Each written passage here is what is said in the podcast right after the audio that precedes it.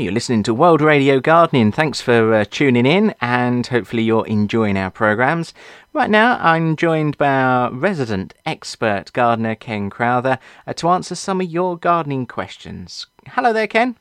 Hi there. So, we got some more emails in? We certainly have. And if you'd like your questions answered uh, by Ken, then um, I will give you the email address at the end of the program. So get your pen and paper ready. So the first one, Ken's from Chris. Uh, Chris has emailed. Uh, he said actually uh, he was exchanging emails with us a few months ago. He's grafted two fruit trees uh, that he bought last year. Uh, there's some good news for the plum tree. There's about there's dozens of fruit on them, but the apple tree is not doing so well, and there's no fruit so far. his question is when uh, can he prune them, and how much does he take off? Well, I suppose the difficult thing is that we don't know how large these trees are, but basically, um, the plum, any stoned fruit, which plum obviously is, you would always prune in the summer. You prune between May and September. So you can prune the, the plum tree definitely now. The plum tree you would only prune to shape so you keep it the size and shape you want.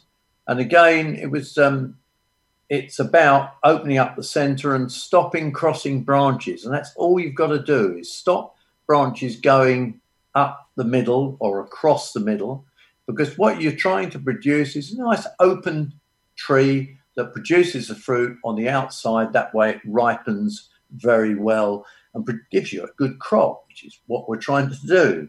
So that's that's easy. Don't have to worry. Prune it if you like, leave it if you like. Apple trees do benefit from pruning. Now, most are spur bearers, which means that if you cut the tip of a branch, you're encouraging small side shoots. Now, the more side shoots that you've got, you will reduce those back to two or three buds from the main stem. Does that make sense? So you've got a stem, so you've got to listen to this, Owen, and see whether it makes sense to you. You see, um, you've got a stem, you tip it back by a third, the end, and then if you've got side shoots from it, you cut those back to three buds from where they come from. Does that make sense? I think it does. Yes, I, I think I'm following it. yeah. The other thing is that you can prune summer or winter. Now, traditionally, we always did our winter prune on apple trees. And generally, that's what I would do. As we've developed some of the patio apple trees, we prune those sometimes just to shape in the summer. But if you've got a largish apple tree in the garden, I would still do that pruning in winter. And the same thing applies as the plum. You've got to stop those crossing branches, cut out any damaged wood, and as I say, reduce the tips back by a third and those side shoots back to three buds and two or three buds, it doesn't matter.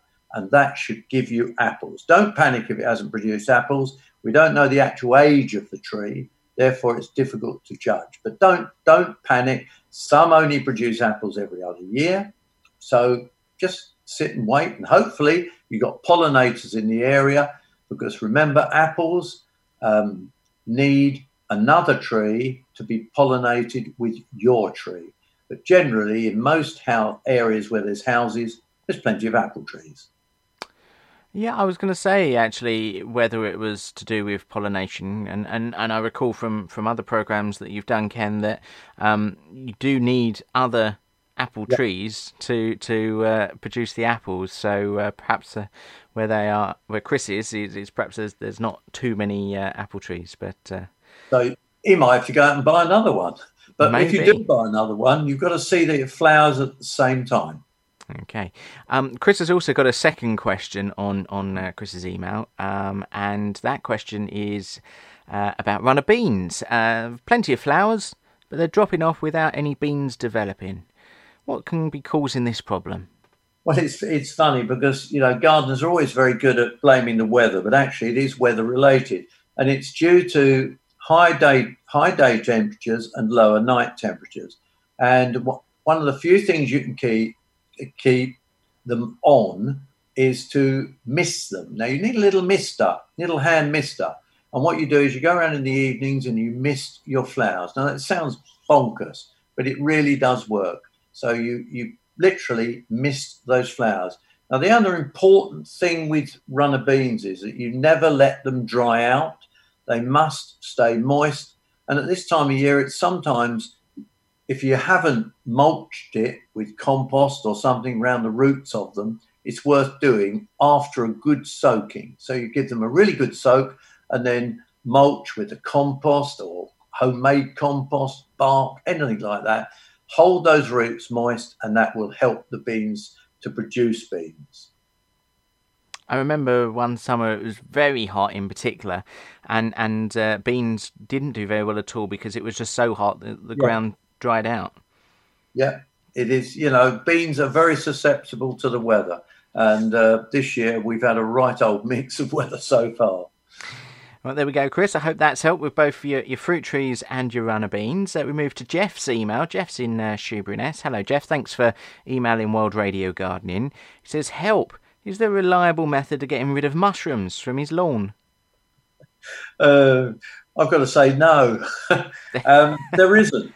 There's no, there's no. You shouldn't shouldn't really try using any chemical. There isn't much on the market that will get rid of them anyway they're actually mushrooms are quite interesting because mushrooms are actually beneficial because they're they're actually um, devouring a tissue, an old material that's within the turf or underneath the turf, and in that process, they're actually giving nutrient to the lawn. So you shouldn't really be too upset about them, but people do. They're ugly. People don't like them. Some of them aren't always edible. You know, a lot aren't edible. They're poisonous all I would do if you've got a small amount is go out with a dustpan and brush and brush them up. Um, you, some people just mow over them, but that's a bit messy. Quite honestly, brush them. Uh, when I trained all those years ago, we used to brush them up with a with a besom broom, like a witch's broom. We used to flick them across, put them together, and then collect them up. When you do that, you do spread some of the spores, and therefore you'll get a bit more. But this time of the year, they're getting, you've got a bit of moisture around, you've got warm temperatures. Mushrooms love it. There we go. Well, keep your mushrooms because it helps with the uh, helps with the lawn. Uh, so uh, there you go, uh, Jeff. roundabout way, eh? A roundabout way. Okay. Uh, we move to uh, Paul and Jackie. They've emailed World Radio Gardening. Uh, they've got some rhododendrons and azaleas in pots. Uh, they've had for a couple of years now. Uh, they feed and water them as per the instructions. And of course, they're getting bigger.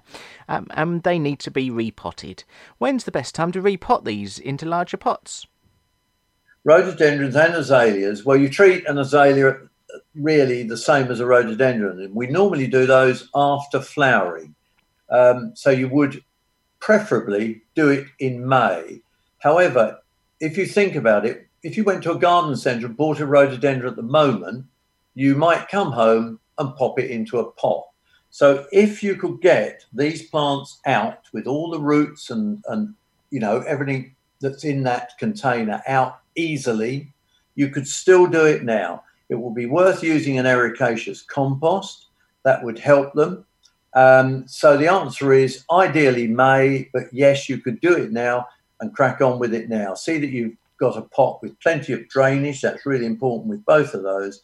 And then keep them well fed through the summer period with, again, an acid based uh, feed, which you can get. Look out for one that's got that's for azaleas and rhododendrons, and that will do the job. Brilliant. Sound advice there for Paul and Jackie. They've also got some peonies, uh, which are in the ground need to be moved. Uh, it's now uh, it's it's got too shaded for them where they are. Uh, Paul and Jackie say, and they're not doing as well. Uh, when's the best time to be moving those? Well, ideally, you don't move a peony because they hate being moved and most likely won't flower for years after. Sounds as if I'm being a right pessimist, but I'm being honest. They hate being moved which is a shame. If they're in the wrong place, you've got to move it. Mm. I would move it in the autumn, but it's really important that you get a good amount of soil with and root with it. And the next important thing is that they've got what they call a crown. You'll see that they've got very pointed buds in a peony, and those buds must always be above the ground. Never bury them. If you bury them, the peony just will not perform at all. It'll hardly grow and it might even die. So be careful with your peony, but do it in the autumn if you have to. And again, keep that bud above the ground. Okay, and take lots of soil with it. That's uh, yes. good advice. Paul, Jackie, I hope that helps and hope the peony uh, survives the move. Um, final email for now, Ken, uh, is from Angela. Uh, hello there, Angela. And uh, Angela's been out and bought two Floribunda roses from a garden centre, um, uh, but was looking around for the soil and, and compost to put them in. Now, they were looking specifically for rose and shrub compost. Uh, they couldn't find any in the in the garden centre they were in, um, they they looked through the, the various other packs of compost and decided against buying any at the time and wait for some advice. Is there other compost and, and soil that would uh, would do the trick, or does it have to be specifically rose and shrub compost? Rose and shrub compost will have specific fertilizers aimed at the planting of trees, of shrubs and roses. However, you will be better to get them in the ground or in the containers um, they don't say whether they're containing putting them in containers. I think um, just looking at Angela's uh, email here, they are planning on putting them into pots. Yes. Right. If they're doing that, what I would do, I would use John Innes number three, which is a soil-based compost and not a rose compost at all. A soil-based compost will look after the rose for a longer period. It's more sustainable. It'll hold fertilizers for a longer period. So, and it'll stop the pot falling over because a lot of the uh, composts are very lightweight, whereas this is a heavier one because it's made of soil. Uh, so use John Innes number three. If you've got any other compost around, any other potting compost from a either organic or even peat based, mix a bit of that in, but no more than a third in with the John Innes and pop them into the pot with that, and they will be fine. There we go, Angela. John Innes number three is what you're after. I'll tell, I'll tell, you, Owen, just an interesting story about compost and why it was so short.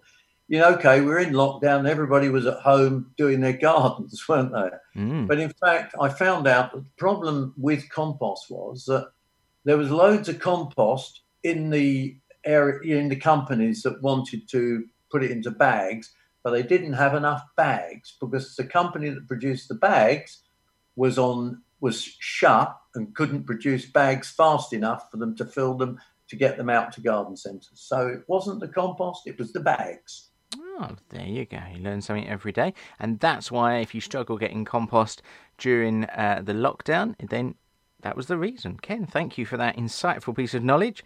And don't forget, if you would like to uh, put your questions to Ken, you can email us here at World Radio Gardening. The email address you need is post at worldradiogardening.com. That's post at worldradiogardening.com.